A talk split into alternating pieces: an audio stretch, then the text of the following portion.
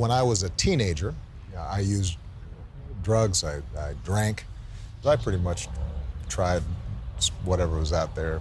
As a, but I was in Hawaii and it was a pretty relaxed place. And I was lucky that I did not get addicted, except to cigarettes, which took me a long time to kick. Dad does. Dad does. Are drugs. Dad does drugs.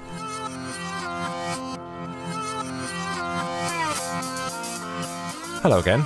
Welcome along for episode two of Dad Does Drugs. I'm making a podcast as I learn more about and then talk about what I've learned about drugs with my children uh, because just say no is not enough. Only increased knowledge and reduced stigma will achieve the goal of harm reduction so they stay safe and I hope look after their friends. I hope you'll enjoy the journey with me and talk to your kids too.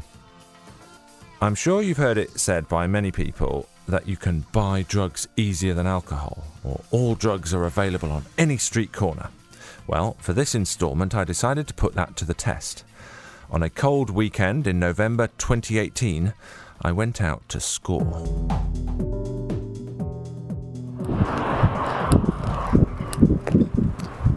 A 42 year old man has just finished doing the DIY. Left the skirting boards that I painted drying. And I'll resume the building of our downstairs toilet tomorrow. But now I'm uh, just walking to see who you bump into at 8 minutes to 11 on a Saturday night. I don't think I've ever bought drugs like this. I'm certain I haven't. I've bought some in nightclubs and at festivals when you're sort of on a dance floor and you overhear someone or you just go around asking. And I've bought some from dealers where uh, someone's phoned one and you've gone and met them. But I haven't just randomly gone out into the street. But you do hear from people in the media on both sides of the drug reform argument because I've heard um, spokespeople for drug reform organisations saying, you know, kids can get it really easily on any street corner without showing an ID or anything like that. They can get it easier than they could get alcohol or tobacco. And that may be true, but I guess they know people, so they know who to ask. They're not a bloke in his 40s just randomly wandering around the street.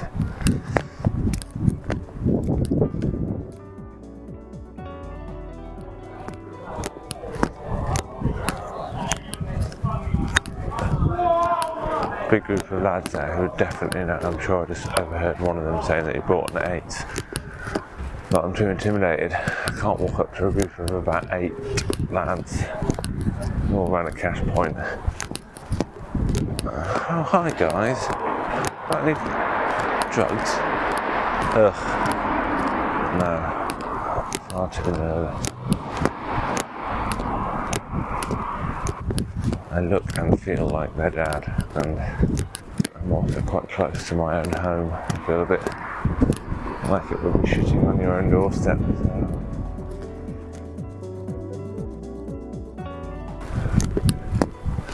Well, I'm nearly back home, and apart from that group of lads who I suspect would just have taken the piss and laughed me of town, I don't think I saw anyone with any inkling of hint of being a drug supplier or contact for such things, and it's completely unrealistic. Nobody wanders around the town just asking for drugs today.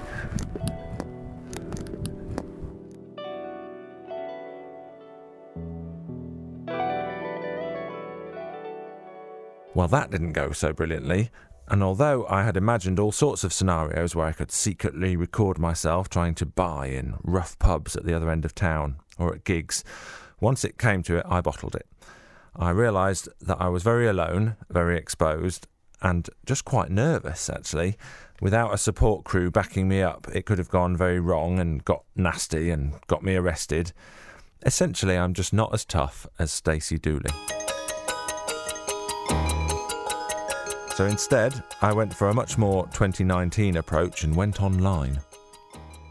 Right, I've started the clock and I'm going to uh, buy drugs the easy way, or certainly the less um, hassly, um, stressy way, because you don't need to go out and meet a criminal and you don't need to search around trying to find anyone, uh, risk bumping into the law. However, I'm not a tech whiz kid, so who knows how close you come to the law uh, going online. But having watched a um, documentary on BBC Three that uh, Professor Green, the rapper, did all about cannabis use in the UK.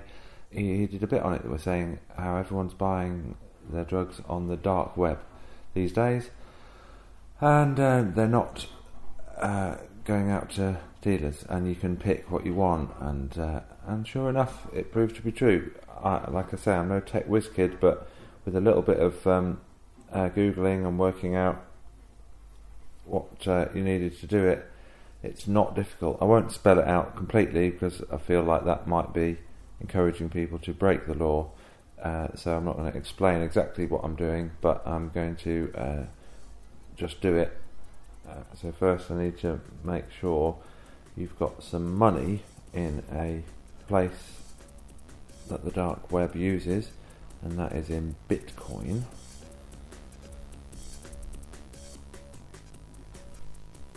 Okay, I've now purchased some uh, Bitcoin. So I'm now five minutes into this transaction, and uh, I've got uh, 0.0089 of a Bitcoin, uh, which is about 30 quid, and I now need to get that into a, a marketplace on the dark web that I can then spend on narcotics. Uh, so, in order to access the dark web, I'm doing all of this on my mobile phone, by the way. You really don't need much technology, and you could do it anywhere.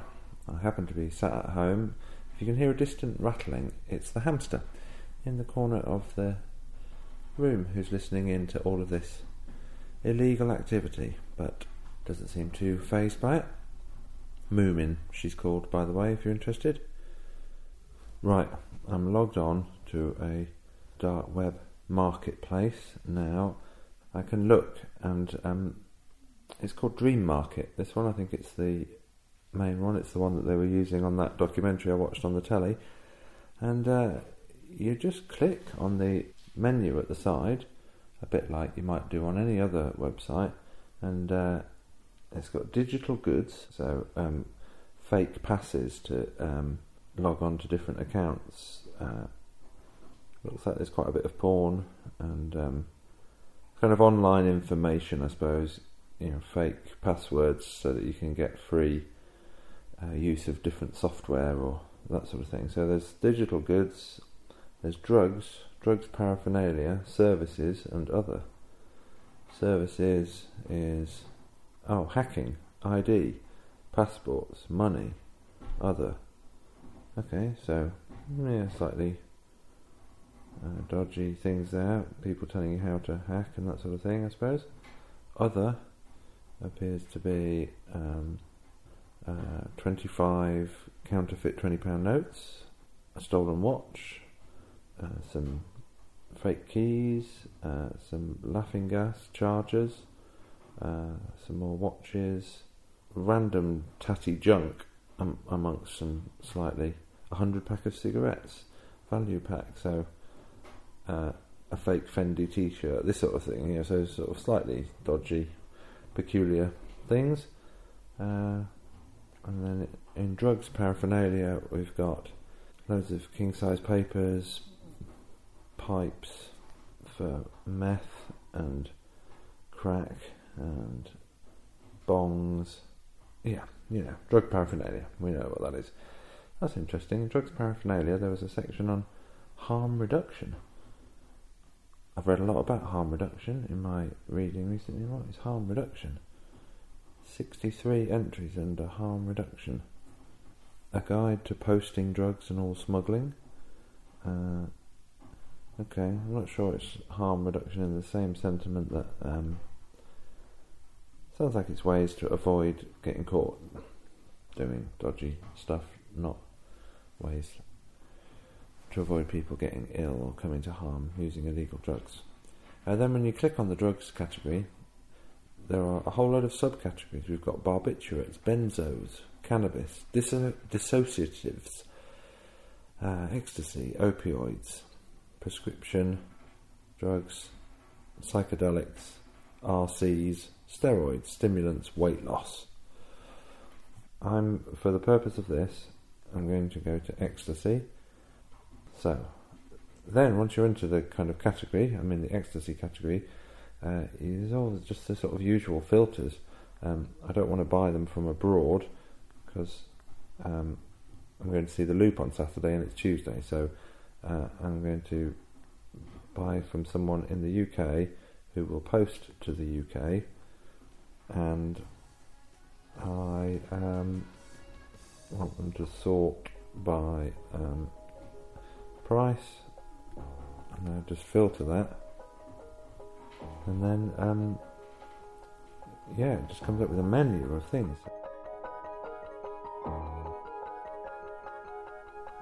So I'm going to buy one pink Red Bull. So the unit price they're charging me is 52p for that one ecstasy pill, plus uh, shipping of three pounds for three pound fifty-two, plus a little bit of money lost in the exchange process. Some kind of strange online system to do that. Uh, it's not expensive, is it? Order confirmed. I've been. It's been transferred. The amount that I paid, 0.00111 of a Bitcoin, to an escrow account. Uh, after you've marked the order as delivered, the amount will be transferred to the seller. So there's a sort of um, reciprocal relationship between buyer and dealer where you they don't want to shaft you by sending you not very good stuff uh, or you know charging you more and, and, it not being what it says it is because you might not transfer the money back to them. And also there's the review system. There's this um, system of putting in a rating out of uh, five stars. So next we're going to go for a um, purple Audi from a seller called Mr. Molly, who gets five star rating. And the purple Audi is described as having 270 milligrams in. Goodness. I think a, a, a, um, a dose is 80 to 100, so if these are accurate, then they're very strong. Now, We'll go for a bit of um, MDMA on its own. Pure Champagne MDMA sample promo from Dutch Connection UK. Some of the star ratings for Dutch Connection five stars, next day delivery. Looks solid product, cracking stealth as well. Next day delivery, fire gear. Purchased from this vendor before, has always gave great service. Will update when arrived. Update. Next day delivery, MDMA has nice colour and has been tested. Just over on the weight also. So that's my three orders placed for those, and they all say that they'll be next day delivery. Uh, and that's taken me uh, 10 minutes. Right, so uh, it's Thursday evening, and um, I got a package in the post addressed to me in a small jiffy bag, and inside it is um, a sparkly iPhone case.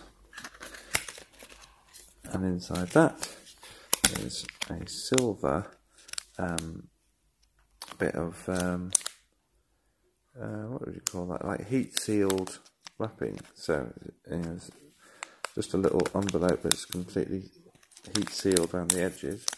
Tear that open. And inside that is a small clear bag, uh, a Ziploc bag about the size of a tea bag with some white powder in. So the um, MDMA powder has arrived. Uh, I would have thought then in tomorrow's post um, will be the individual pills. Uh, that will be Friday, and then on Saturday I am meeting the Loop drug testing service, and I will find out what's what. But fascinating the sort of stealth that it arrives in. Uh, you would have just thought it was something you'd ordered off uh, Amazon or some other website, a phone case, and inside it is that packet. And so sort of elegantly simple, you know, it's just people order small bits of shit off the internet all the time, don't they? And nobody can check it. So, um, yeah, fascinating. You can do all of that on your phone from the comfort of your own home, and I, I think I did it yesterday morning, and then tonight uh, I've opened it after I've got home from work. Yeah, amazing. Despite the claims and the fairly positive feedback for those sellers on the dark web, uh, only two of my packages arrived on time. One pill was too late to be tested. Now, armed with my drugs, I set off on a bright, crisp, cold December Saturday to drive to Bristol to visit a one day drug testing event run by The Loop, a not for profit community interest company established in 2013, which provides drug safety testing, welfare, and harm reduction services at nightclubs and festivals mainly. Uh, this was a tester in a city centre setting. Once I arrived at the community centre, I was met by a buzzing throng of young, sweaty chemists in a noisy pop up science lab in one room. It was this hot fog of laboratory equipment buzzing away, academic nous and chatter, coffee, and lots of youthful purpose and passion. The room next door was equally committed to the cause but calmer. It was divided up with curtains like a drop in clinic. It was uh, populated by the harm reduction team, and I'll meet them a bit later. But I started my circuit of the loop in the corridor outside both rooms at the drugs drop off. So the process is um, you put one of each of your samples into one of these different little baggies. Um, for a pill, if you want the full strength test, so the exact strength in milligrams, we need the whole pill. For a powder, you just need a little bit on the end of one of these spatulas. Okay. Um, okay, so drop that in one of these little bags for me. I'll get you a couple of raffle tickets. So, for the record, this uh, is called a purple Audi, and uh, that's the pill. Uh, this was I'm filling in the form on the back. Yep. So this was sold to me given as MDMA. Have you or a friend tried it? No. Then just no, and that's it. Okay. Cool. Once it's got the number in, yep, you drop it in this box for me here, Right. and you're good to go. And so with the next sample, same process. If it's a powder, you can use one of these little spatulas to put some in a bag. I'll put your number in your big bag for you. This is hilarious. The stealth, as it's called on the dark web, in which this was packaged, uh, in a phone case. came in a little uh, iPhone case, and inside the iPhone case is the uh, hermetically sealed little um, Clever bit of uh, you know heat sealed plastic, and inside that is the little baggie with the um, uh, what should be uh, what was sold as MDMA powder. There you go. Um, if you Um, come back in about 45 minutes to an hour, um, we will have the results back and then we can go and have a sit down and, and a chat. As I'm recording all of this, can I kind of follow it through with Yeah, the um, chemist and see see them test that bit of it? I have no problem. Thank you very much. So the amnesty bin is to provide a gap between you and us. So by putting the drugs in the amnesty bin, you're not handing us the drugs. You're putting them in an amnesty bin, which we then bring into the lab where we are allowed to handle the drugs and what have you. Bob is making a podcast, and he's fo- he's he's ordered these things off the dark web, and so he's following the process of having them tested and everything. Um, and so, yeah, he's just going to record what's happening, if that's all right with you. Yeah, Right, the first stage of the uh, lab process with Phoebe. Right, so we're cataloguing. So we've just received a sample from the drop-off box. Because this is a pill, we do an extra stage with it. So we want to we photograph it and we have a look at the design on it. So that's why we've got Sam here taking photos. So to start off with, I've got my sample number. So I'm going to enter that into the system. This is the catalogue. So we all have the catalogue up on the laptop, so we're all can see the form as it happens. So you can look on the form and you can tell at what stage the samples are at. So if someone comes back and says, "Oh, where's 45?" you can check where it is. So I'm the first first port of call really. Now this is where we take the photo of the pill. So it's really important that we take photos of all of our pills because if we find there's something dodgy in there or if we find that they're super strong or really dangerous pills, this is how we do the front of line harm reduction because it goes out on the social media, but we need the photo of the design. And so now uh, Sam has taken a photo of the pill that I've put in. Focusing, attempting. So it's important that we have the measurement next to the pill so that we can tell the size of it when we release it, if we release it. So the logo is Audi, we enter that into the form. Now we weigh it. Right. Um, it's really important that we weigh it because later on, when we come to the mass loss analysis, we need to know how much we started with so that we can work out how much MDMA was inside of it. Yeah. Because when we get full pills, we do work out how much MDMA is in. But if we've only got half a pill, we can't do that because we can't promise that the pill was homogenized. So if we only get half, we don't know that we haven't got the weaker half. Yeah. So it wouldn't be right to be doing that. Okay. that. So that's That interesting. So that, that pill is, is weighs 500 milligrams. Yes. And um, I can't remember when I bought it what it said it sold it as, but I think a lot of them were saying about 240 milligrams of MDMA. So um, uh, so that might be so half of it is kind of active ingredient potentially, or maybe more Well, it'll be stronger. interesting to find out whether it is 240 milligrams because obviously that is really, really high MDMA content. You wouldn't. So, it, the advice that the harm reduction workers give is that the maximum dose should be your weight in kilograms plus 50. So, if, for example, I'm 50 kilograms and I add a 50, my maximum dose should be 100 milligrams. Bear in mind that you just said that there's what 250 milligrams in this pill alone. When it comes back to mass loss, we'll be able to work out for you Yeah, interesting. Okay. um, whether that is the case. So now we're just putting in more detail. So sometimes they have glitter in them, sometimes they're fluorescent. Yeah. It's just as much as we can do so that we can identify the pills later on. Because obviously we're having so many, it's really good to know. So sometimes we even mention like the strength of the print. So if it looks like the press is really professional, so if it's if it's done with a professional press or whether it's done like hand pressed, Okay. we can tell that by the sort of quality of the pill as well. Well, why are you doing this? Uh, um, you know, have you become an expert in drugs? Uh, um, in, in, a, in addition to doing a chemistry degree, is it more exciting than doing kind of So boring I'm- chemistry? I'm a medicine student by trade, so I'm training to be a doctor. Um, I took a year out to do a neuroscience degree. I originally got involved with this charity because I have been following the work of Professor David Nutt, who lectures a lot about and writes book. He's written the book Hot Air About Drugs. He talks about the harm of not only drugs but alcohol to society as a whole. Um, and I was working for the university's radio station a few years ago, and I've been following his work, and I managed to get a chance to interview him. Interviewed him, and he mentioned this charity, so I found out more about them. So personally, I, I'm not. It's not the fact that it's obviously it's more exciting or anything like that. It's it's that I I realise that the real life importance of this in general. The UK has the highest rate of drug deaths in the whole of Europe, and people are dying. Whether you agree with or don't agree with illicit drug use, whether it's the legalities of it, people are dying, and it's because of miseducation. And I feel really passionately about that. Um, it's not a yeah, so that's why I'm that's why I'm here. That's what I'm doing. What I'm Great. doing. so we finished that one. Yeah. So now this goes over. So do you want to now follow this one and me store your next sample Yeah. way through, and then I'll do the other ones, and then you come back and do the other one. Okay, yeah, great. Hi, Yeah. Saz. Right, so next station in the uh, lab process. Um, it's been logged in, Yep. and then you get it here, and then yeah, talk me through it. I So we're about to do um, infrared spectroscopy on it to find out what is actually in in the pill. It's a pill, yeah. Um, so first things I need to do is crush up the pill.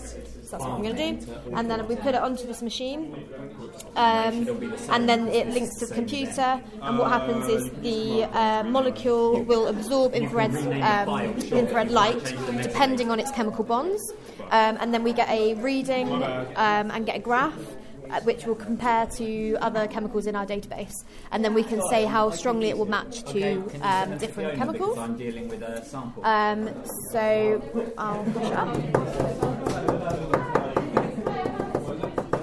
So that was sold as MDMA, so you'll be able to see whether it is MDMA. Mm-hmm. Yep, And yep. then if uh, if it's got lots of other things in as well, Yeah. that whether they're active drugs or whether they're just kind of talcum powder or whatever, um, you'll be able to tell that from the graph Mm-hmm. yeah. as well. Right. Yeah, so you'll get a, um, a match of the sort of um, graph that it has a closest match with, um, and then you can do something called a subtraction analysis. So once you've got the you've got the first spectrum, you can then um, subtract off that and see if it matches anything else. Um, and if there's no match, then there isn't anything else in the sample. Okay. Um, and we, we don't often find a mixture of things. It normally, if it's been, um, if it does match the original drug, there isn't really anything else other than maybe some binder if it's a pill. Yeah. Um, like cellulose is something that's used as a binder, or like a colouring agent or something. It's not often you'll find another active drug Okay. within the sample. Yeah. Um, But it may have been but it- you never know. Again. Yeah. It- so it, could- Yeah. it could be not Yeah. MDMA at all. It, could, be something yeah, else. Right. Yeah. And this may have other stuff in it. You just never tell, which is uh, never, never can tell, which is why we always should test. Yeah. Has it been, has this become like um, you know working in ASDA for you, where it's just beep, things going Kind, through? when you, yeah, I mean, when you're at a festival, when you've got such a high volume of samples coming through, Yeah. you do end up doing it like clockwork, um, and you have sort of three people around the machine, one person doing this crushing, one person loading it, one person cleaning the machine, so you can just get it through real, real quick. Yeah. Um, so yeah, it does, it does become like clockwork. Was it kind of nerve wracking, thrilling, exciting the first time you're kind of working with illegal drugs in a festival? Does it, do Yeah, you it feel a kind of certain sense of pressure or It excitement? feels weird to be allowed to do it, but Yeah. it feels amazing that we are we're helping people, di- like directly helping people. And in my opinion, the best part of the job that we do is the intervention after, Yeah. when we actually give people advice and um, sort of talk to them about their use and stuff, and that has the most, I think, personally, would have the most effect on on their future. And why did you start doing this? Um, so I have a degree in pharmacology, and my area of interest is psychopharmacology. Um, and I go to a lot of festivals and have seen um, the first the first festival the Loop ever did. I met them there and sort of went to speak to them and said I'd love to sort of work with them. I'm a teacher as well, so I'm really passionate about sort of educating, um, especially the young generation about Yeah. about Well, you're a secondary use. school teacher. Yeah, chemistry. Okay. Yeah. Right. And do you do you hear on the kind of grapevine amongst teenagers? Do you, uh, is you know I'm, this po- podcast is primarily from a parent's point of view. How do we communicate to uh, children? Mine, well, my eldest has just uh, become a teenager, so Right. uh, um, I'm sort of thinking ahead and think, how do you talk to them honestly and, and Mm. uh, with some kind of level of information rather than just just say no. Mm. Uh, so, uh, you know, do you think all teenagers are taking drugs? Is that what you kind of get the gist? You get the I don't sense? think so. Right. It's. I mean, I don't know exactly what uh, all teenagers are doing. Teenagers are definitely doing them, Right. um, but I couldn't say what proportion of them are taking them. Okay. Um, but I do think times have changed from when I was a teenager, uh, just because of the ease of the social media and the ease of access to them with the dark net and things like that. Yeah. Um, which I feel like it's more rife than it was before. Yeah. But it may just be because I'm more aware of it now. I'm not sure. Yeah, I'm not sure either because now I've, I've spent a few months reading and listening to podcasts and sort of so I feel quite immersed in Yeah. the drug world Yeah. as it's being uh, investigated and harm reduction and all this sort of stuff that I knew nothing about six months ago. Yeah. Um, so now I don't know if I'm just very aware of it. Yeah. Or, or, or whether. Um, Well, drug deaths are on the rise statistically, so Yeah. I'm sure it is more, more of a problem than it used to be. So I just laid it onto the sort of window. You want the logo? Um, Audi. Purple Aldi. Aldi. Aldi. The car, not the, The supermarket. car. That's it the like mistake we keep The new one. Uh, and it was It's a pink. good one, though. Was it pink? It was Purple. purple. Yeah. And now I'm on Ron's side of the table looking at a graph. Sure. So uh, what you're seeing here, the red spectra is uh, the light absorption that we just recorded. The blue is a reference one from the library. So that is w- people have taken a sample of a pure substance and it's comparing to that. Um, so what you can see here, for example, is in the red one we have a peak here, and in the blue reference one we also have a peak here. Um, similarly, there's two overlapping peaks here, here, and here. And so by matching certain ones by their importance, it's able to tell us how likely it is that what we're finding is the drug that we suspect. Yeah. Uh, in this case, we're seeing a hit for MDMA, but it's of a low hit quality. So this number here goes from zero to a thousand. A thousand would be an absolutely a, like flawless, perfect match. Um, the difference is, this was a pill. So not only are we recording the MDMA that was in the pill, but we're also getting the binder and the dyes and a variety of other substances that will be obfuscating the um, quality of the spectra. Um, so so far, what we've done is we've confirmed that this pill does have MDMA in it. Now it goes over to the next station where we analyse it to um, determine the mass of MDMA in the pill, so we can tell the user exactly how strong it is.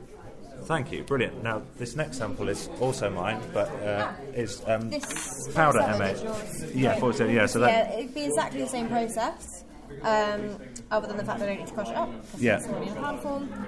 But, Um, but theoretically, then you, you'll see more of a match because it shouldn't have all those extra dyes and binders. Potentially. Yeah, so this could this one should we would expect to be like 800 plus. Okay, just If a it's pure MDMA. yeah, so closer match to the, what it says it is. Okay, Yeah. So yeah, as predicted, um, this now has a hit quality of 846, which is. Um, I mean, we've seen it go as high as sort of 980.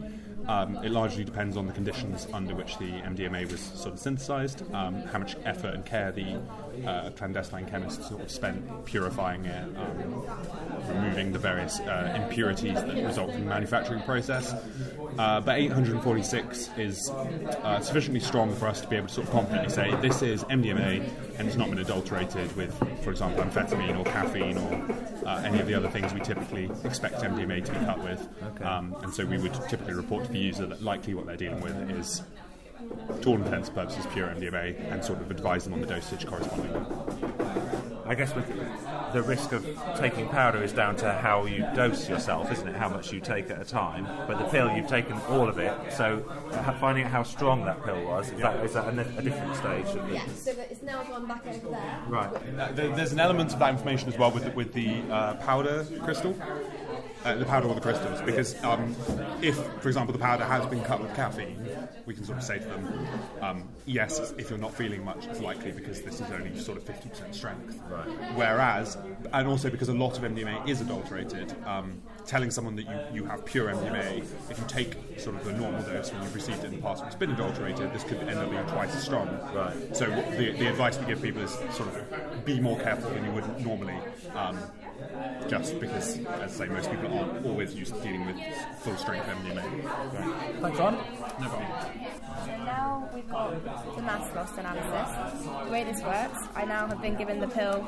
In theory, should be the whole pill. It's just crushed up. Yeah. So what I've done to start with is I have got a piece of filter paper and I've weighed it. So this is how we sort of start by. We need like a baseline to minus from, if that makes sense. And this is like properly, uh, proper kind of um, recognisable school chemistry set with our um, flask and uh, a, a, A funnel in the top. We have filter paper. We've got yeah, we've got our solvent. This is this is real life science here. Yeah. So what I'm doing here is I'm washing it with methanol. The theory here being that the binding agents of the pill and the dyes don't dissolve in methanol, but MDMA does. So it's a way of purifying it. So the MDMA is what's dripping out the bottom with the methanol. Yes. Right. So it's called mass loss analysis. Okay. So we're weighing the mass loss. Ye- if yeah, yeah, I'm about to turn the pump on, so it's going to be about 90. So this is a vacuum pump. Um, just makes the filtering a bit quicker. It's sucking out all of the. I see. Yeah. Right, so I've done now three washes with the methanol. I now want to leave this filter paper to dry in our oven because obviously you can imagine wet filter paper weighs more than dry. Yeah. Um, and then we leave that for sort of 15 to 20 minutes until it's completely dried out, and then I'll reweigh it.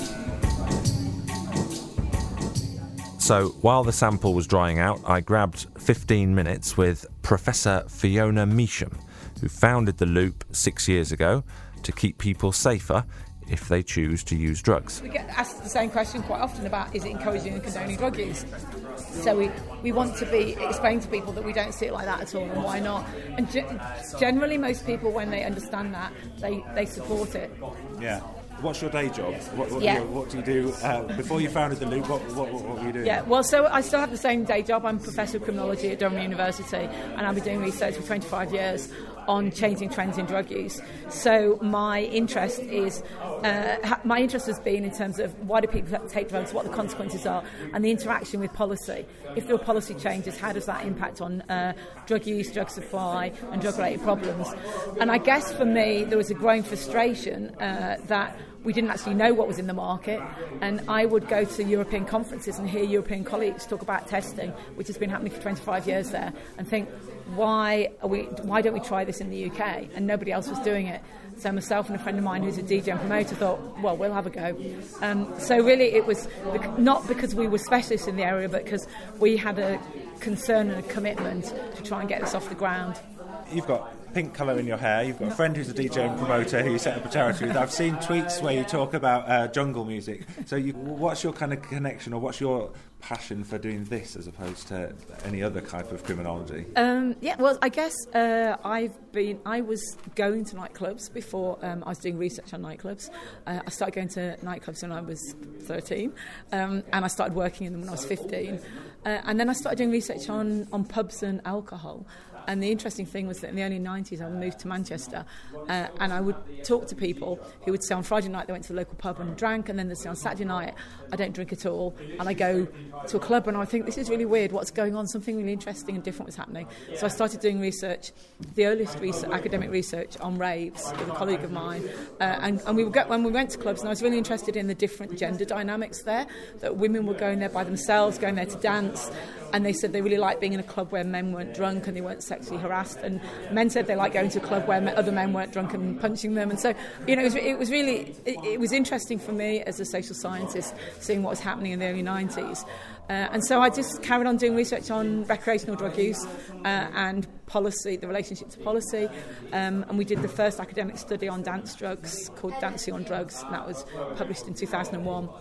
So I've been doing research on dance drugs and on ecstasy for, yeah, over 25 years now. And I guess in terms of uh, music, yeah, I happened to be taken by some research um, subjects of mine to a jungle club, uh, and uh, I absolutely was blown away. But I've, I, you know, I've been going clubbing since my teens, so it was a natural, logical continuation of that. And, and everyone here, you know, you, you've got a room of young chemists, there's people doing harm reduction, everyone's kind of young and funky and sort of, it obviously feels like they feel like they fit to, to be doing this. So it's, it's work, but it also, I don't know, it, it kind of feels like it's a bit of a, a natural slide. If you like that culture anyway, you want to kind of do something to keep it safe.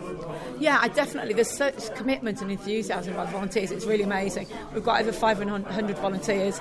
We have another 10 apply every day. We've actually closed our application process because we can't cope. But I think it's, um, I mean, sometimes people describe it as like a movement or like a family. You know, there's a real closeness, especially because a lot of these people have worked together for a week in a festival and you get very close, working very long hours there. And it's hard work. It's very hard work. We'll do eight, ten hours a day.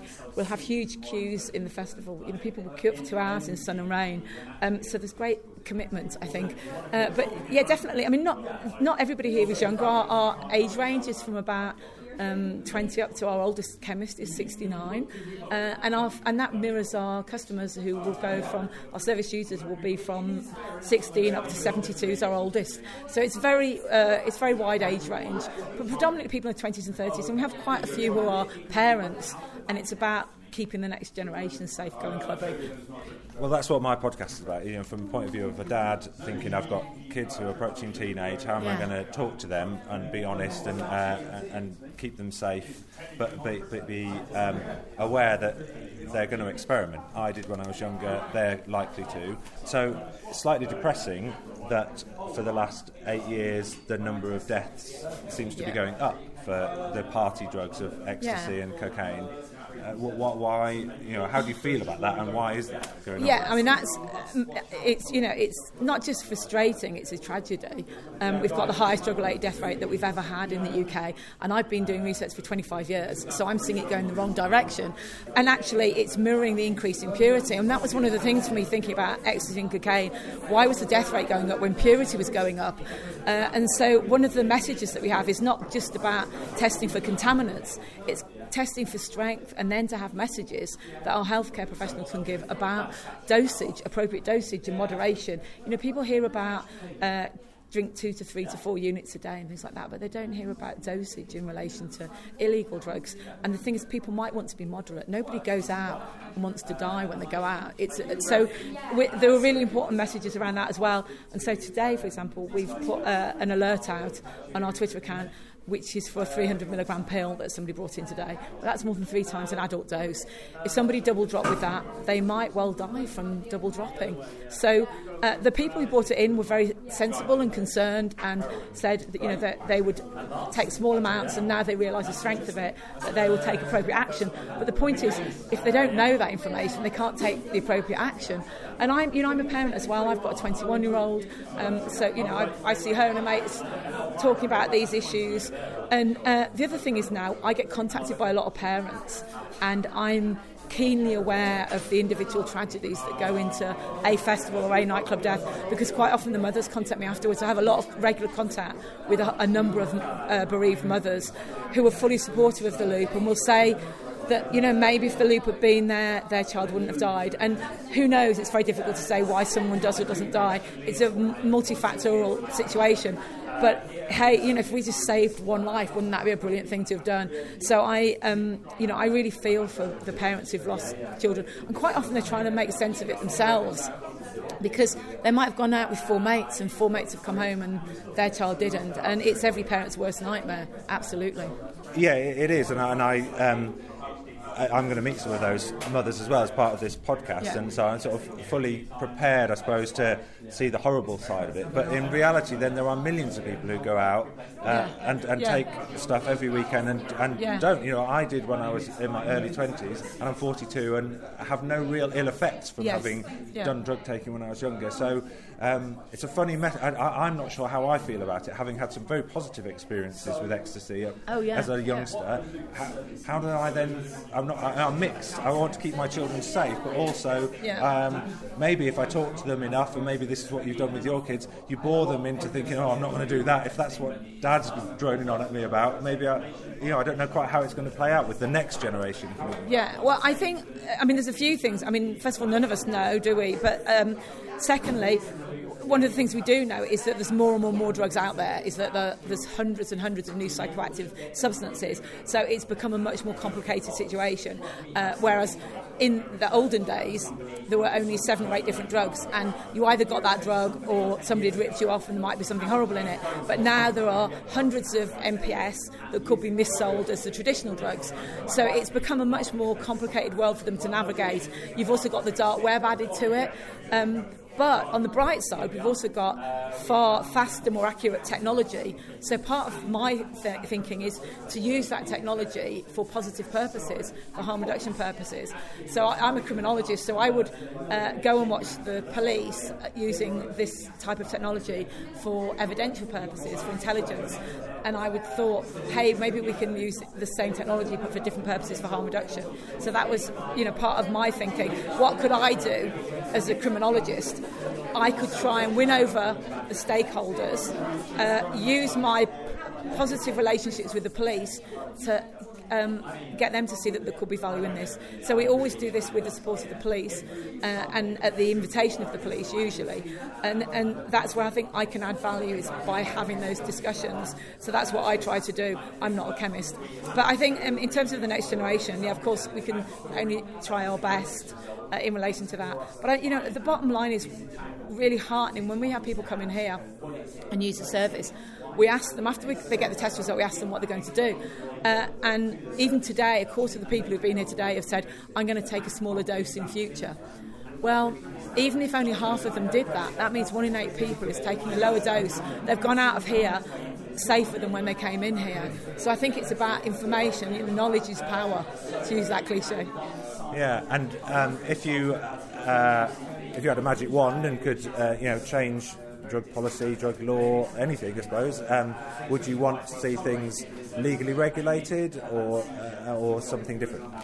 Yeah, I'm, I mean, that's a difficult question. And what I um, would say is clearly what we don't want is organised crime selling dangerous drugs. But I would also say I don't particularly want them to be um, unregulated on a supermarket shelf.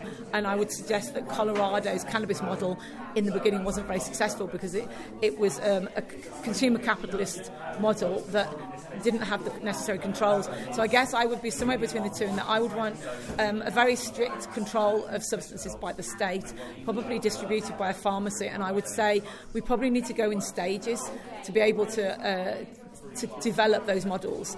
So it might be that in the first stage you, it was only cannabis, and to see how that went embedded in, and that it would gradually progress. But I think it will be. I wouldn't want to wave a magic wand and make everything legal tomorrow. But equally, I don't think it, it, it's a good idea to have everything solved by organised crime in the current situation. Yeah, I, I mean, I've started listening to a lot of podcasts and reading a lot more things, so I feel quite, all of a sudden, over the last few months, a bit clued up about uh, the drug war not working and harm reduction being a, a, more positive thing. But my wife has much more concerns that I'm too.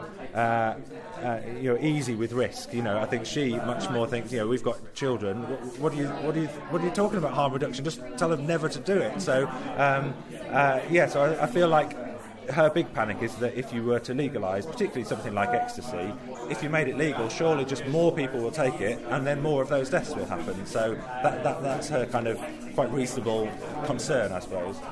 Yeah, I mean, I, and I, I agree it's a reasonable concern because um, alcohol is legal uh, and that has the most deaths. Alcohol and tobacco, the, you know, the two biggest killers. One in two smokers die from smoking-related diseases. So there's no doubt that easier access could lead to more people taking it, and that's why I would be suggesting a very strict, strictly controlled, state-controlled model. Is that I wouldn't want uh, totally free and easy access.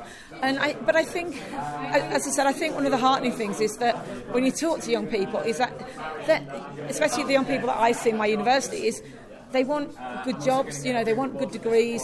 Um, they don't want to be just off the head seven days a week. You know what I mean? They're, they're, they're very focused, and so it might be that they want to work hard, play hard, but I think they're, they're, it's bounded. It's something to happen at weekends and at festivals and things like that. Uh, and we just need to help young people navigate it, the inevitable experimentation safely. And it might be that they experiment with drugs or with, um, you know, sex or with. Um, you know, dangerous sports, uh, extreme sports. There's all sorts of risks out there. Um, so, you know, we just have to help them navigate it as safely as they can. Yeah, um, yeah. I read in Professor Nutt's book that um, equated taking an ecstasy pill with uh, the risk of cycling for 20 miles. Yeah. And I cycle 40 miles a day, to, you know, to and from work. So it's, right. it's a funny thing where I'm, no one thinks I'm uh, no one thinks I'm terribly immoral for dicing with death by yeah, cycling yeah, on the roads. But yeah, yeah if, if I said, oh, I take a pill every week, then they probably would. Yeah, yeah. It's a, a mixture of moral and risk. yes, yes. Well, that's. I mean, that's why it's an interesting area because you've got the it's it's at the intersection of issues around criminal justice, issues around health, and issues around pleasure and leisure uh, and the morality around that. And I think there's something in the Protestant work ethic that you have to work for pleasure as well, and that it's almost like taking a pill is too easy. That you, you need to read a whole book um, and get the pleasure from a whole book, or climb a mountain or something like that. But just to take a pill and get pleasure pharmacologically is almost like cheating. And I've heard people say that, yeah, that it is almost like cheating and pleasure. Yeah, but maybe that's a generational difference. Yeah, I think, yeah, I think partly, yeah really uh, great to talk to you. Okay, Thanks cool. for everything you're doing. Thanks for talking to me. No, no, thank you for coming. Professor Fiona Measham is brilliant, really inspiring, and totally passionate about what she does. Right, back over to the other side of the lab now to find out how much MDMA was in the pill that I'd bought. We're now 20 minutes later, still at the mass loss analysis. So we've now got the dried pill with methanol. We're going to weigh it, and from that, our database will be able to work out how much MDMA actually was in the pill. How much did you say originally that you Uh, I've, as? I've had a look at um, it, it was advertised as 270 milligrams. Interesting. So it's telling me that in there was Okay, okay, Phoebe. I'm going to interrupt and we're going to save the result, the reveal of the MDMA content of the pills and powders for the harm reduction team. I'm going to build the suspense and they can do the big unveiling. Now, seated in the harm reduction room in a curtained off cubicle, I met a drug worker called Steve from Cornwall. You'll hear from him in a bit. Steve is going to be doing some work in the future with the loop, and he was learning the ropes by shadowing Josh, who led us both through the harm reduction interview process, which is a key part of what the loop does you can't just wander off with your tested drugs without this bit. And I think you'll agree it's fantastic. It deters a lot of would be drug users, it makes the ones who are still going to take the drugs use less. And it makes sure that they know what to expect and what to do if they have a bad reaction. So you submitted um, a pill and a crystal to us. So let's start with the crystal. What were you told it was? I, I bought it on the dark web and it was uh, referred to as um, pure champagne MDMA. Okay. Have you tried some already? No. Okay. And you bought it on the dark web, that's fine. So I would say that's a dealer who is a stranger to you. Yeah. Is that fair? Okay.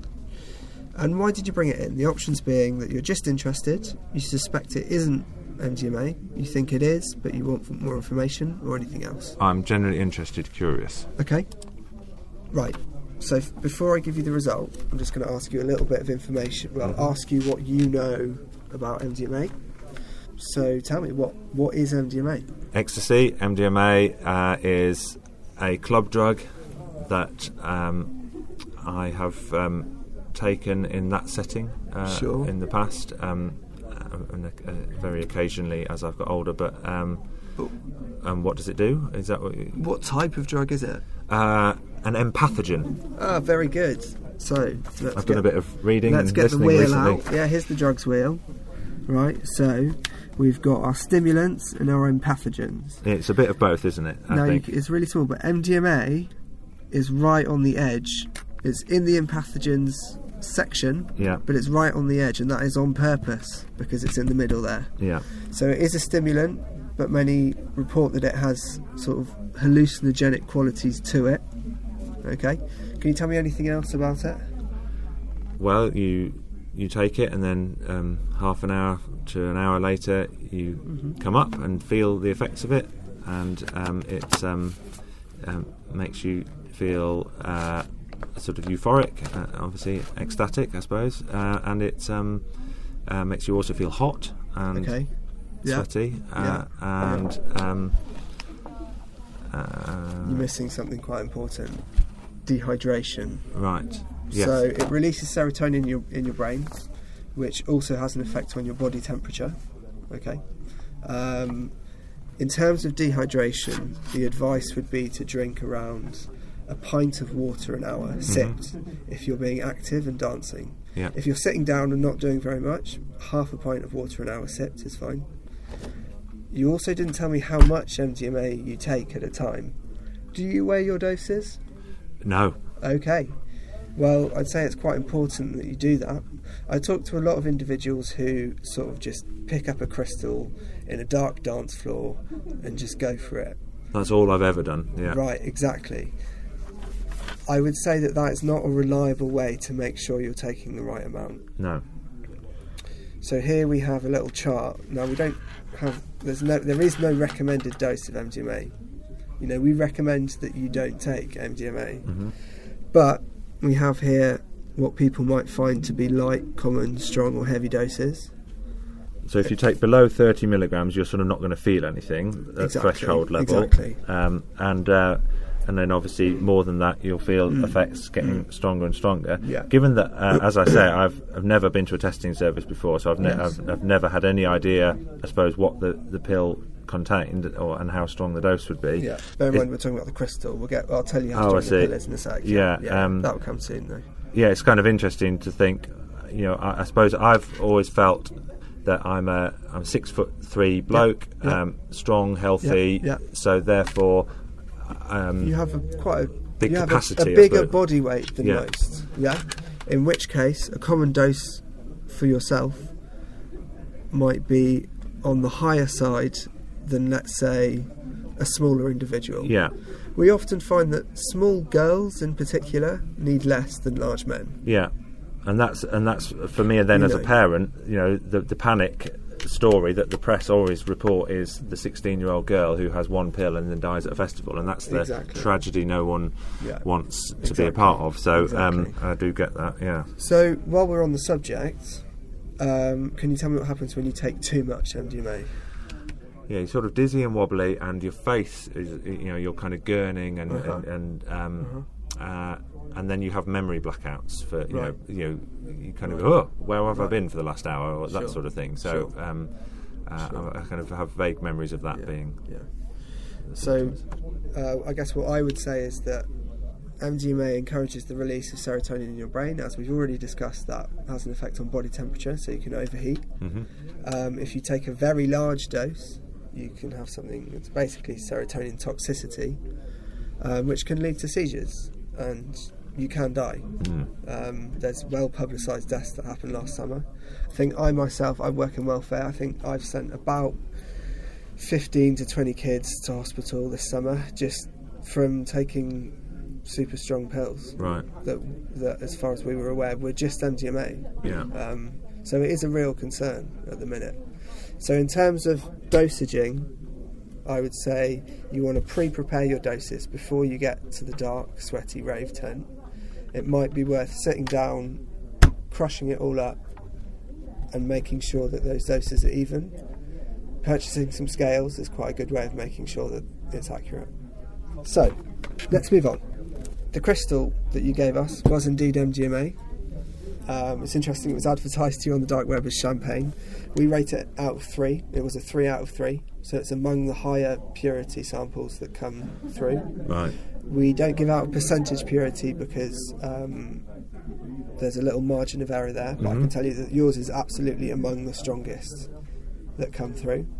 Right. Um, there was no other psychoactive content detected, Yeah. and any anything that will be in it is just a, a byproduct. But there was hardly any of it. It's, it was a very high purity sample you gave us.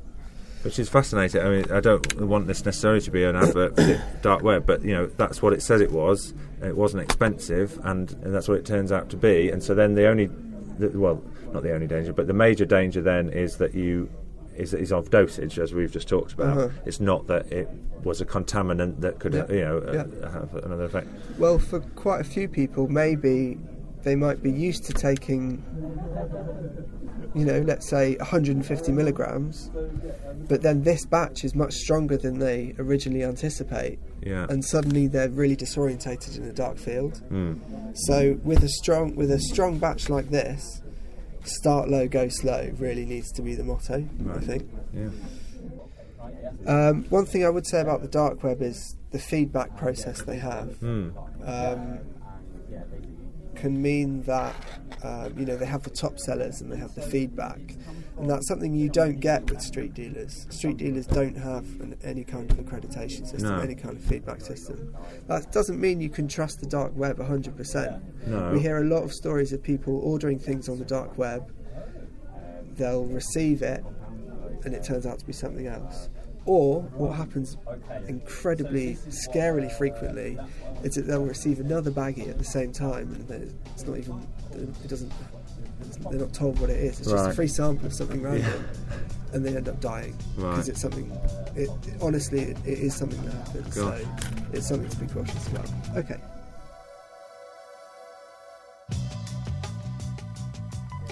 Why are um, ecstasy pills so much stronger than they used to be? What would you rather do? Would you rather do the result or talk about? Yeah, let's. Sorry, Uh, you, no, it's do- up to you. It's your podcast. Well, uh, that's probably a distraction. Yeah. If you go through Let's the do the result and then we can Yeah. talk about pill strength. Okay. Sure. Uh, and what were you told this the pill was? um, MDMA. MDMA. Uh, have you tried any of it already? No, Okay. And you did? Was it from the same source? uh, it was a different a different dealer, yeah, purposefully, But it- but it was on the dark web. On yes, the dark web. yeah. Cool. Okay. So, Uh, I can tell you that the um, pill you gave me. Do you mind if I? What was the stamp on it? Because I haven't got that. Purple Audi. Okay. We tested it at about 275 milligrams. Wow.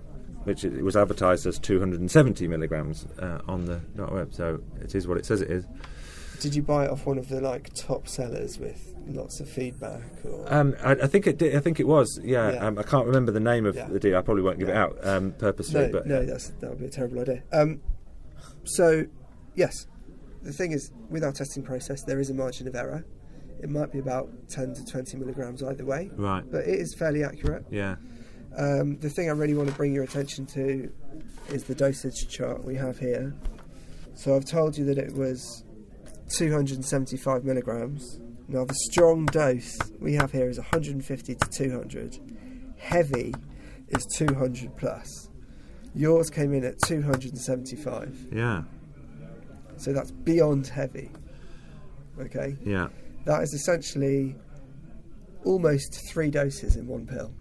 it's two and a half to three doses in one pill, which is a big concern Mm. to the loop, to be quite honest with you. Um, we see a huge number of pills that are that strong.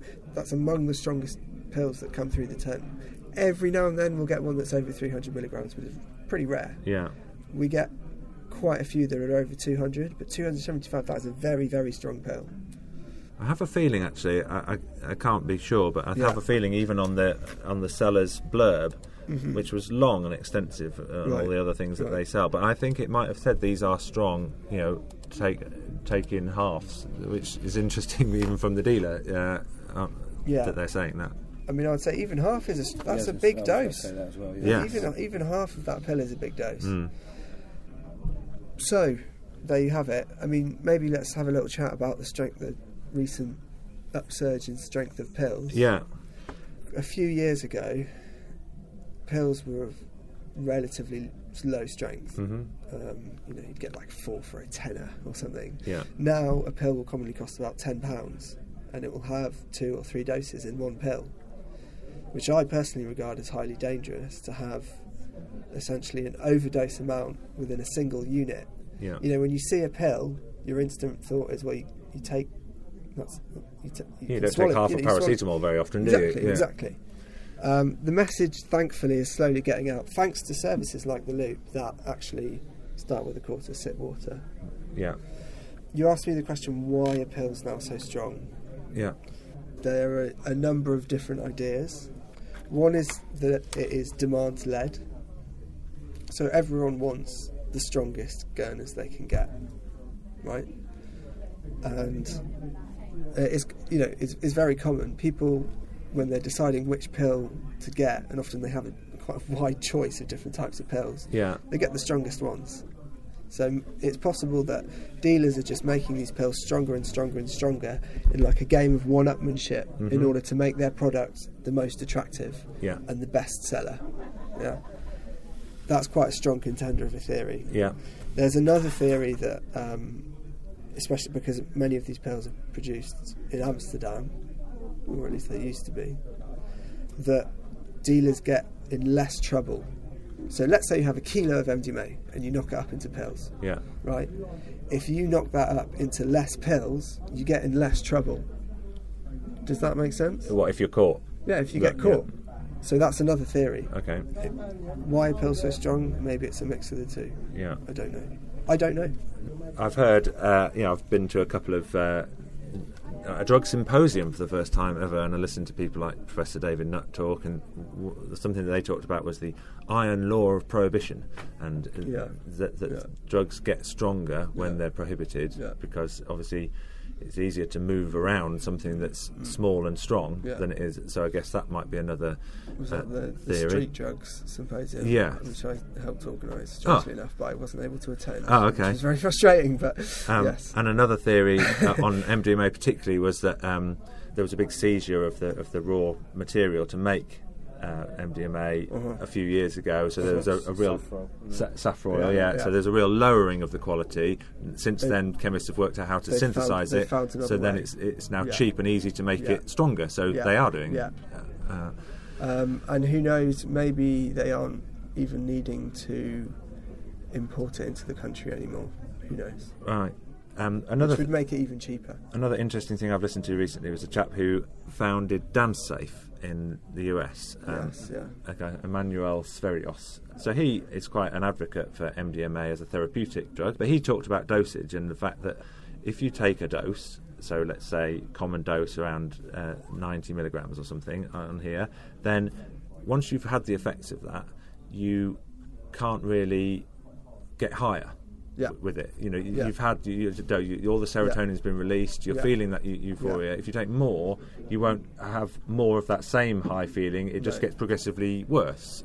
It, it becomes more of a stimulatory effect rather than the the euphoria doesn't really come back. Right, and I don't think I've ever heard it articulated in that way before. Yeah. So you know, I understand the, the, I understand the panic of the person on the dance floor thinking this is not working, this is not working. I've bought a dud. Uh-huh. Sort of, you know, that's yeah, what yeah. you're, you're, going to the rave. You want the drug to work. So, yeah. so that feeling of wanting to be convinced that you're buying something strong. Mm. Uh, I understand then the, the user going, yeah, I want to buy that one because he says it's really strong. Yeah. Uh, at least it'll work. Yeah. To achieve the first euphoria. Yeah. In addition to which, we're talking largely about very young people who haven't been given any decent information yeah. on drugs ever in their life, mm. and they have this big sense of bravado.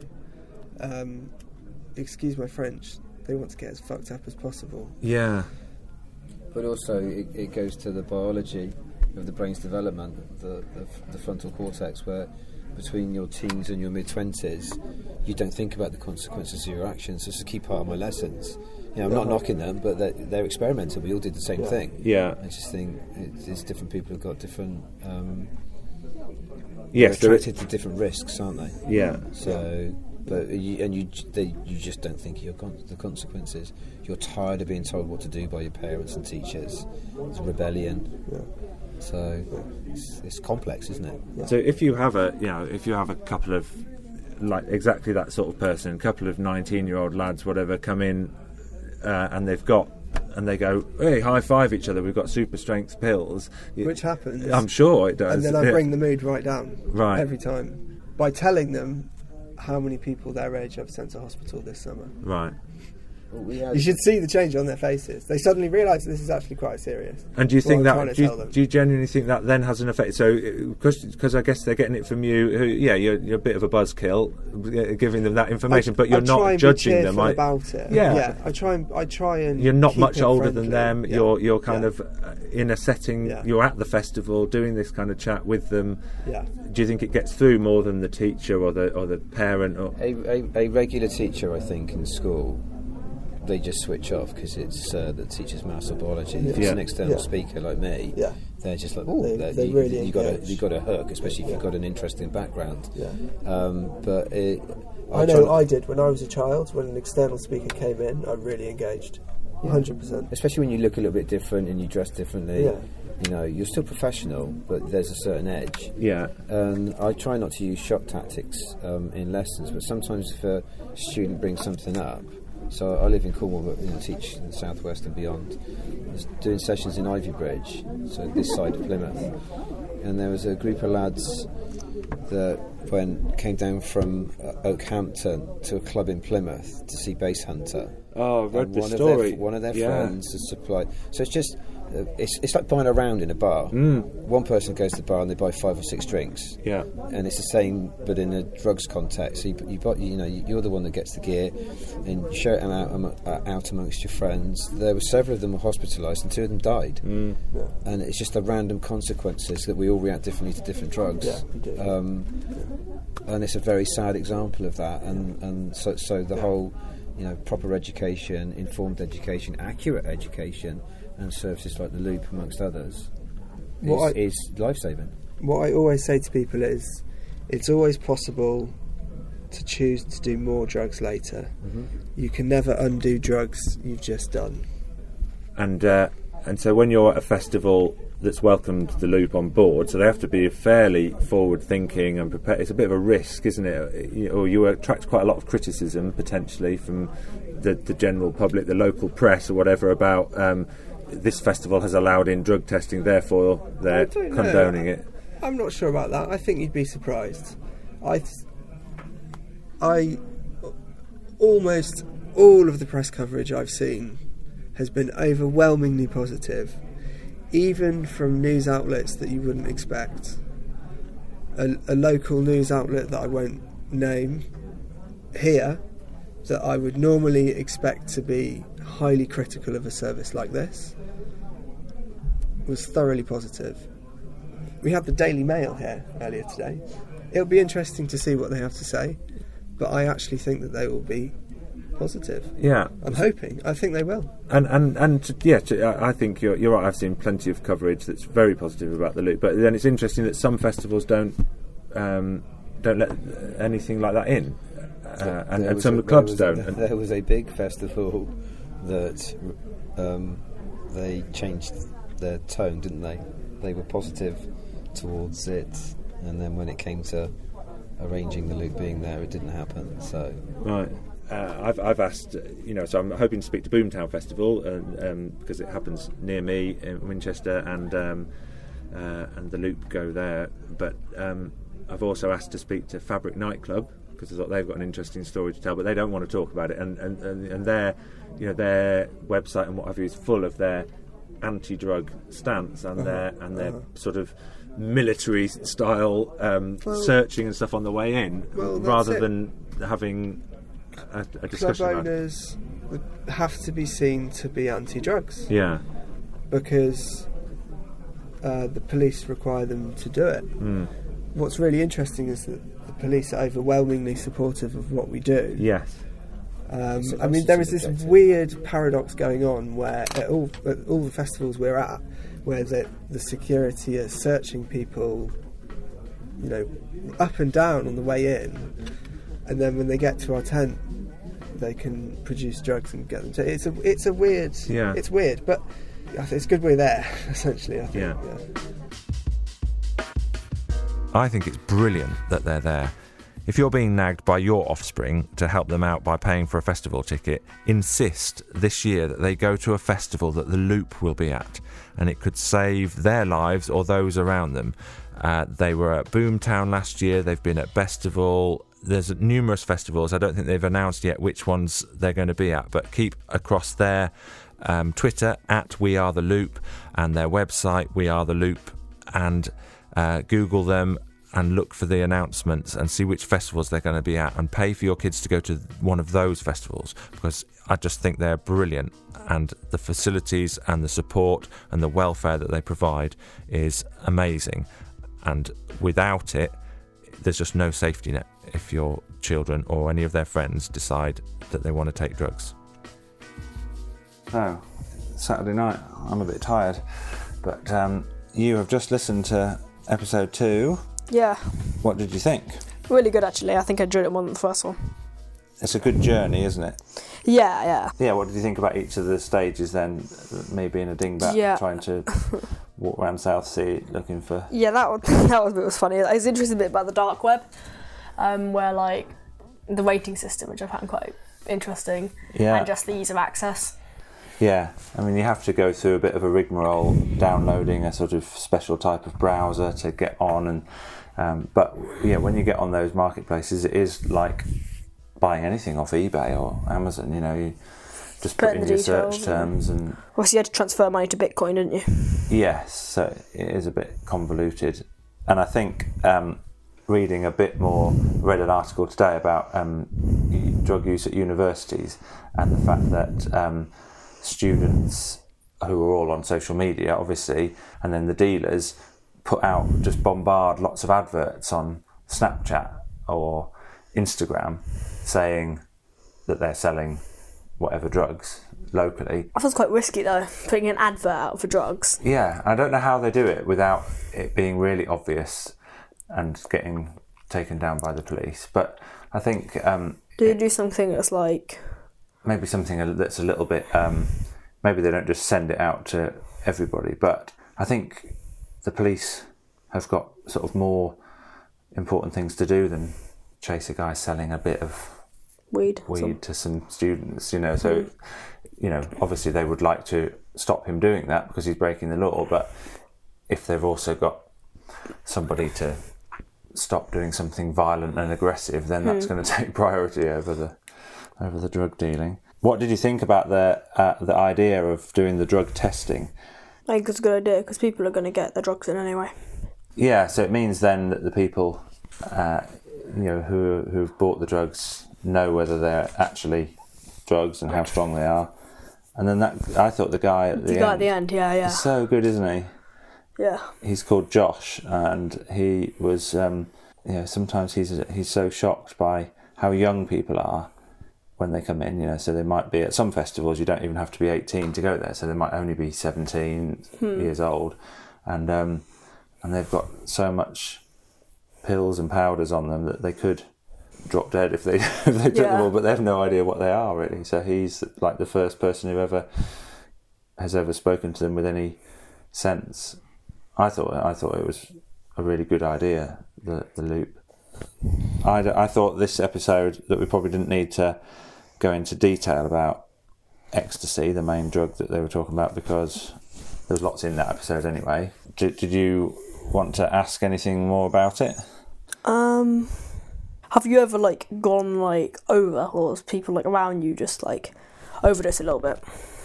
Uh, no, I've never seen anyone in trouble. Hmm, And, okay, yeah.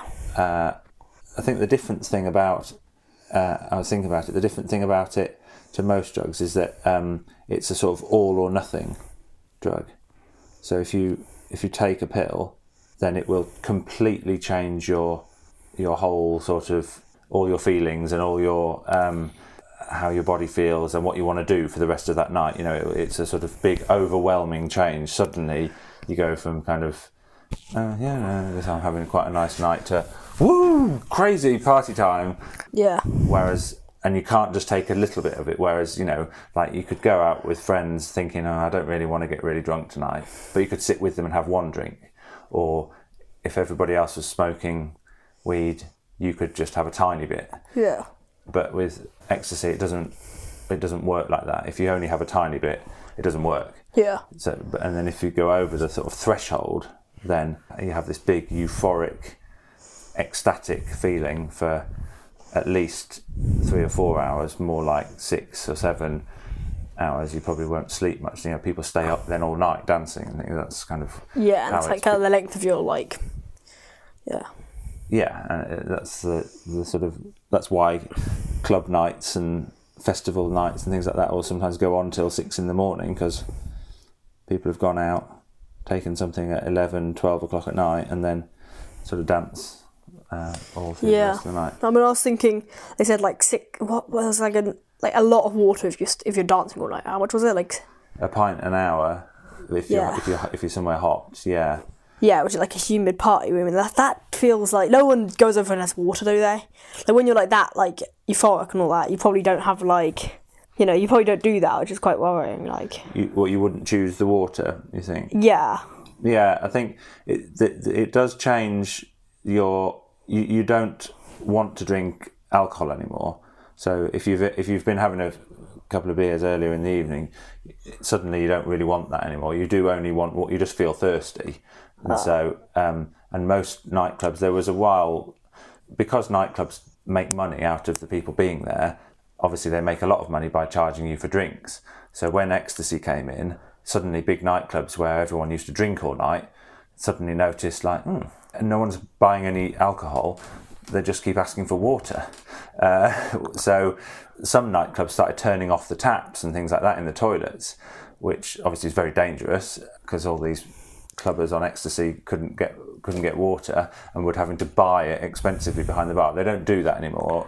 Almost every nightclub will let you have water for free, but you maybe buy a bottle from the bar the first time and then you just go and fill it up from the toilet if you want more water. But most people generally do drink water. You know, you can can get it, but it's um yeah, it's hard to find somewhere cool in those sort of places. And in America, there's a big sort of rave scene, you know, big organised, legal sort of festivals and raves with loads of loud dance music, and um, and they're in the summer, and it's baking hot. You know, in, Amer- in America, it can be like 90, 100 degrees. Yeah, so that's a bit of a danger, trying to keep people cool. But now, if you're at any festival in this country, you'll see um, there are these tents. So even if the loop aren't there, there'll be these places called like the chill out welfare zone and things like that, and you can just go and sit in a cool tent and people give you water and chat. Yeah, so I heard this story about like this girl. It was like her like seventeenth birthday or something, or eighteenth birthday, I think. And she had ecstasy at the party and drank too much and overhydrated and died. Yes, that was a really famous case. She was called Leah Betts. Yeah, it was for like front page news of every newspaper uh, because it was like a massive panic. Uh, suddenly, you know, this girl had just uh, died, and yes, it's called hypernatremia. One of the other episodes later in the series of the, I, I chat to another guy who, um, uh, an American chap called Emmanuel Sferios, who founded a company or an organisation, charity, uh, I suppose, called DanceSafe.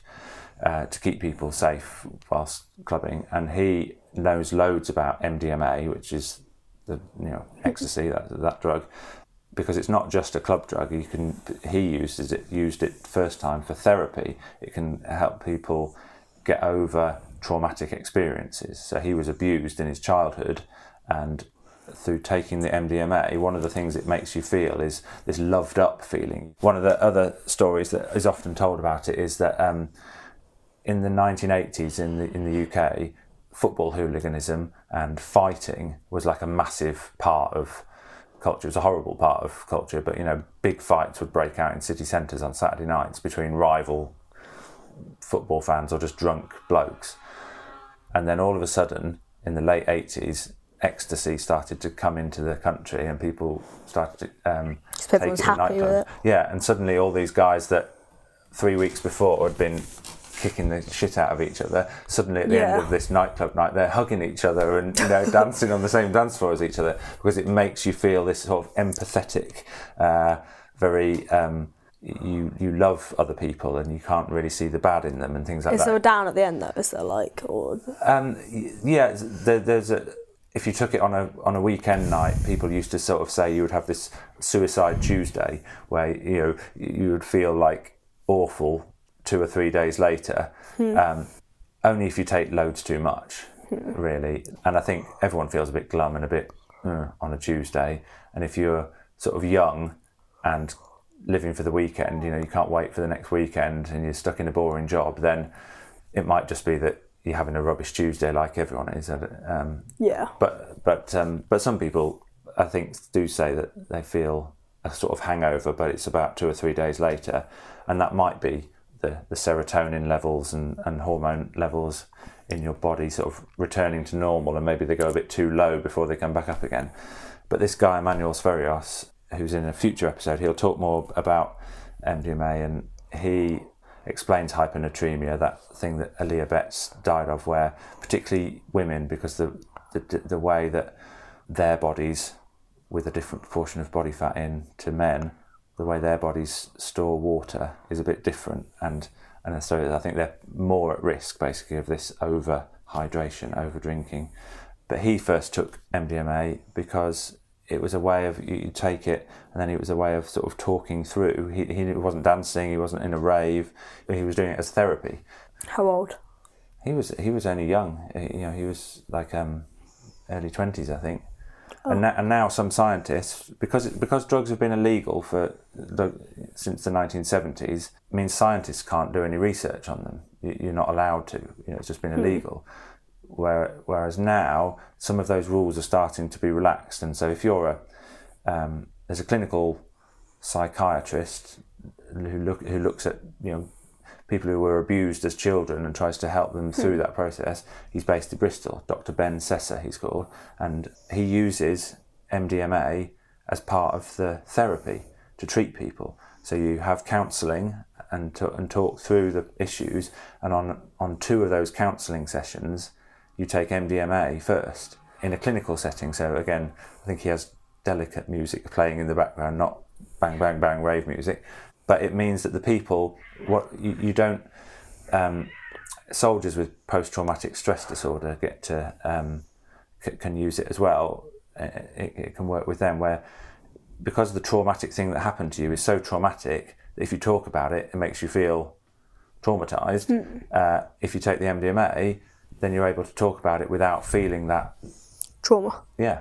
So, think, you know, by it being illegal, those sort of maybe those advances in how we treat mental illness and addiction it might be useful for, and, and certainly stress and abuse victims. That research has just not been able to be done until now.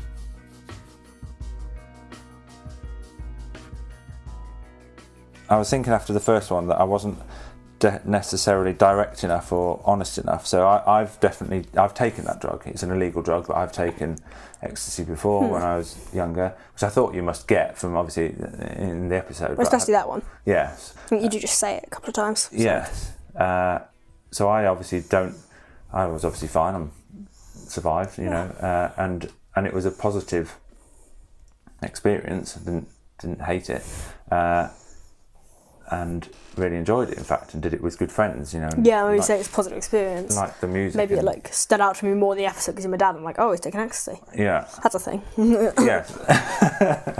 but obviously it's illegal, so I feel a bit kind of mixed. As in, I want you to know these pieces of information and useful things about the drug, but uh, I didn't take it until I was 23. I never took any anything. Uh, I think maybe when I was a teenager, at a couple of parties, I smoked a tiny bit of weed Hmm. that someone had, but I never had any myself. And you know, I kind of I didn't really like smoking anything at that point, so um, that wasn't particularly attractive.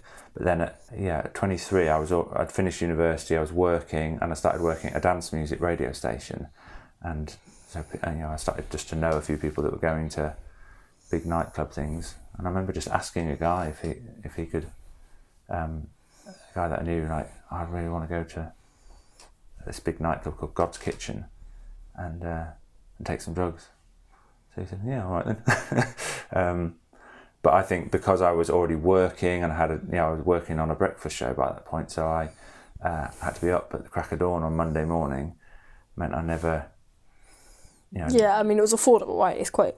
Yes, it's quite cheap. Yeah. So last week we talked about cocaine, and that's expensive, fifty pounds a gram, whereas ecstasy, um, you know, Yeah, that one I bought was about three pound fifty on the dark web, and, and and even if you if you bought it just from a person you know that you knew, it's probably going to be um, a fiver uh, for a pill. Someone might do you three for a tenner. You know, they're, so they're not very expensive. But the Yeah. dangerous thing now is that they're really strong. So back in the day, people I think were used to sort of things being not very good quality, and um, and so people might have taken two or three at a time, whereas now they're really strong, and you perhaps only need half. So someone who was used to taking two or three, if they took two now, it potentially could Yeah. kill them. All of this stuff could be changed if they were legally regulated. Some people do think that you could sell. Hey, but how would they manage that? Who who'd be allowed it, but who wouldn't? Well, there'd, there'd definitely be an age limit. Under 18s, you wouldn't be able to buy them. It'd be like buying alcohol. You know, you'd have to Yeah. show ID. And then I think they, I think they, the way that I've heard it suggested is that if we legalised all drugs, then cannabis you could sell like they sell tobacco in a shop. You know, you'd, again, you'd have to show ID. But Would it be behind the screen at tobacco? yeah, I think so. It'd be sort of behind the screen at the back, but you could buy buy it like that from shops. Whereas drugs like ecstasy, you'd probably have to go to a chemist, a special chemist, where you could buy it again when you show ID, um, and it would come like in a uh, a packet with some like instructions, like paracetamol does. You know about how much the dose should be and what to do if you get into any trouble, and you know make sure you drink water and do it like this. Don't overdo it. Blah blah blah. Um, Yeah, but like, maybe maybe they'd limit it so that you also had to have a like a a card, like an Oyster card or something like that, um, where you you were only allowed to buy it twice a month or something like that, so you couldn't buy loads. But it's not ecstasy is not the sort of drug that you would. I don't think. Only very few people would take it more often than once a, a week. You know, I mean, most people probably take it two or three times a year. Even those that like it and take it sort of with some regularity, because you sort of it's a big night out thing rather than something that you do every Saturday. Yeah, I mean, like I remember you saying, but like with that being legal, then it kind of like you're saying some of the fun is it is doing it illegally, like Yeah. just the the thrill of that. Yeah, It's like, oh, I'm doing something illegal. It's like yeah, you know, yeah. bigger risk for. it's a bit boring going to a chemist to Yeah. buy a, buy a, a tablet from a guy that needs to give you a five minute lecture about taking it safely before he lets you buy it. Yeah. Whereas if you're sort of Feels just cool if you do pull out a little packet of like box of paracetamols, get it out, pop out the tablet. yeah, it doesn't have the, quite the same mystique as buying it. Doesn't they sell it um like obviously because it's a club thing? Would they sell it in the club or not?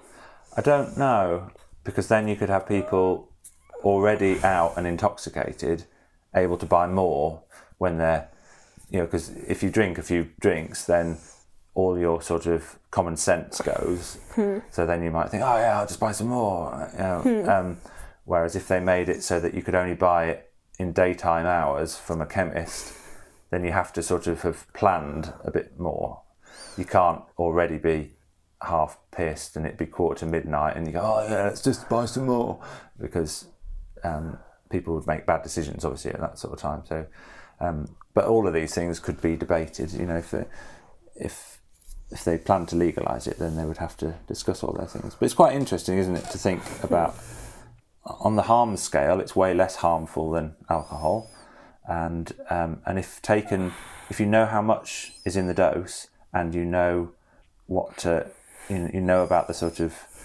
keeping yourself cool and hydrated and what have you, then it's not very dangerous. Yeah. Uh, so, uh, and it makes people nicer uh, and more fun to be around. It doesn't make them aggressive and violent and Yeah. you know. So, that, that, so there is sort that bit about like people wanting to be at a club where like men were aggressive. yeah, yeah, exactly, yeah. That, that you know in the north, That's like booze versus versus like ecstasy. Yeah, and so you think, well, if, if people are morally objecting to drugs, people shouldn't take drugs. It's terrible. Well, why? Because you know, what, what's your argument then? If, if alcohol is a drug as well, and that's legal, and that's making people actually quite unpleasant in some circumstances, and certainly causing a lot of illness and harm, but ecstasy isn't. Then, if you made it legal, so you made it a bit safer by making it legal, Yeah. then maybe what's you know, what's the moral objection to it? Yeah, I don't know. Yeah. Oh, that's one for the RE lesson. You could uh, discuss that at school. uh, I was just going to do one little bit. I think David Nutt's um, things to tell your kids. Um, all drugs can potentially cause harm as well as pleasure. Could have an allergic reaction, even from a single experience. Start telling your kids about drugs from an early age and be prepared to discuss your drinking and smoking with them. Well, that's what I'm doing in this Yeah. uh, podcast. And then one of his just hard and fast rules, which I think is just a, a kind of bit of total common sense, is uh, never inject any drug. So even if you're going to experiment with drugs, you could smoke them, or you can snort them, or you can take a pill. But injecting, Injection just feels like it's just so many risks, like AIDS and like just everything around that. yes, it's a really dangerous thing to do. And um, Because it's just so much past the drugs, it just then goes like yeah, it's a big know where to inject them. Like Yeah, yeah. there's just a whole lot more knowledge involved than just snorting something. Yes, it's a very big step. So, never inject. Um, good. Well, I'm glad we agree on that one. Um, uh, and finally, would you like a gift? Um, sure, is it drugs? No, not. it's not drugs. No, but it is bought from an illicit source. Yeah, I was gonna ask you about the drugs phone case. So that was the that is the phone case that uh, came with the uh, drugs which I took to the drug testing place. So if you want a sparkly phone case, it's all yours. Good. Um, oh, that was nice to chat to you about all of that. Thanks for listening again. Yeah. And next week, a really interesting guy to listen to um, I, that I interviewed.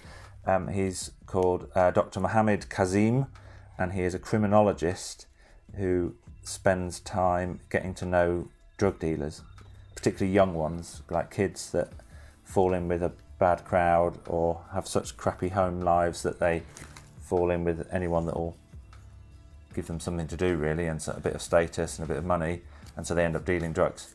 And he tries to find out sort of why and what motivates them. Yeah. So it'll be interesting. And that's it for episode two. Thank you for downloading and listening. And thanks for the kind tweets and the messages about episode one. It was really lovely to uh, hear some positive feedback. I was delighted and relieved.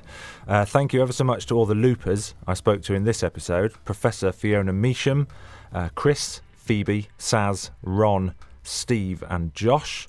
The music you heard, which I paid my license to PRS, Just to Play was from Underworld, Chemical Brothers, and Massive Attack obviously, as we were in Bristol. Please share with anyone who you think might be interested. I would be delighted if I could spread this podcast far and wide. If you liked it, rate it highly on your podcast app. I think that helps. Uh, I'm on Twitter at Dad Does Drugs, Facebook, and Dad Does Drugs at gmail.com if you want to get in touch. It is lovely to hear from people, as I said. Uh, see you next week. Thank you. Bye.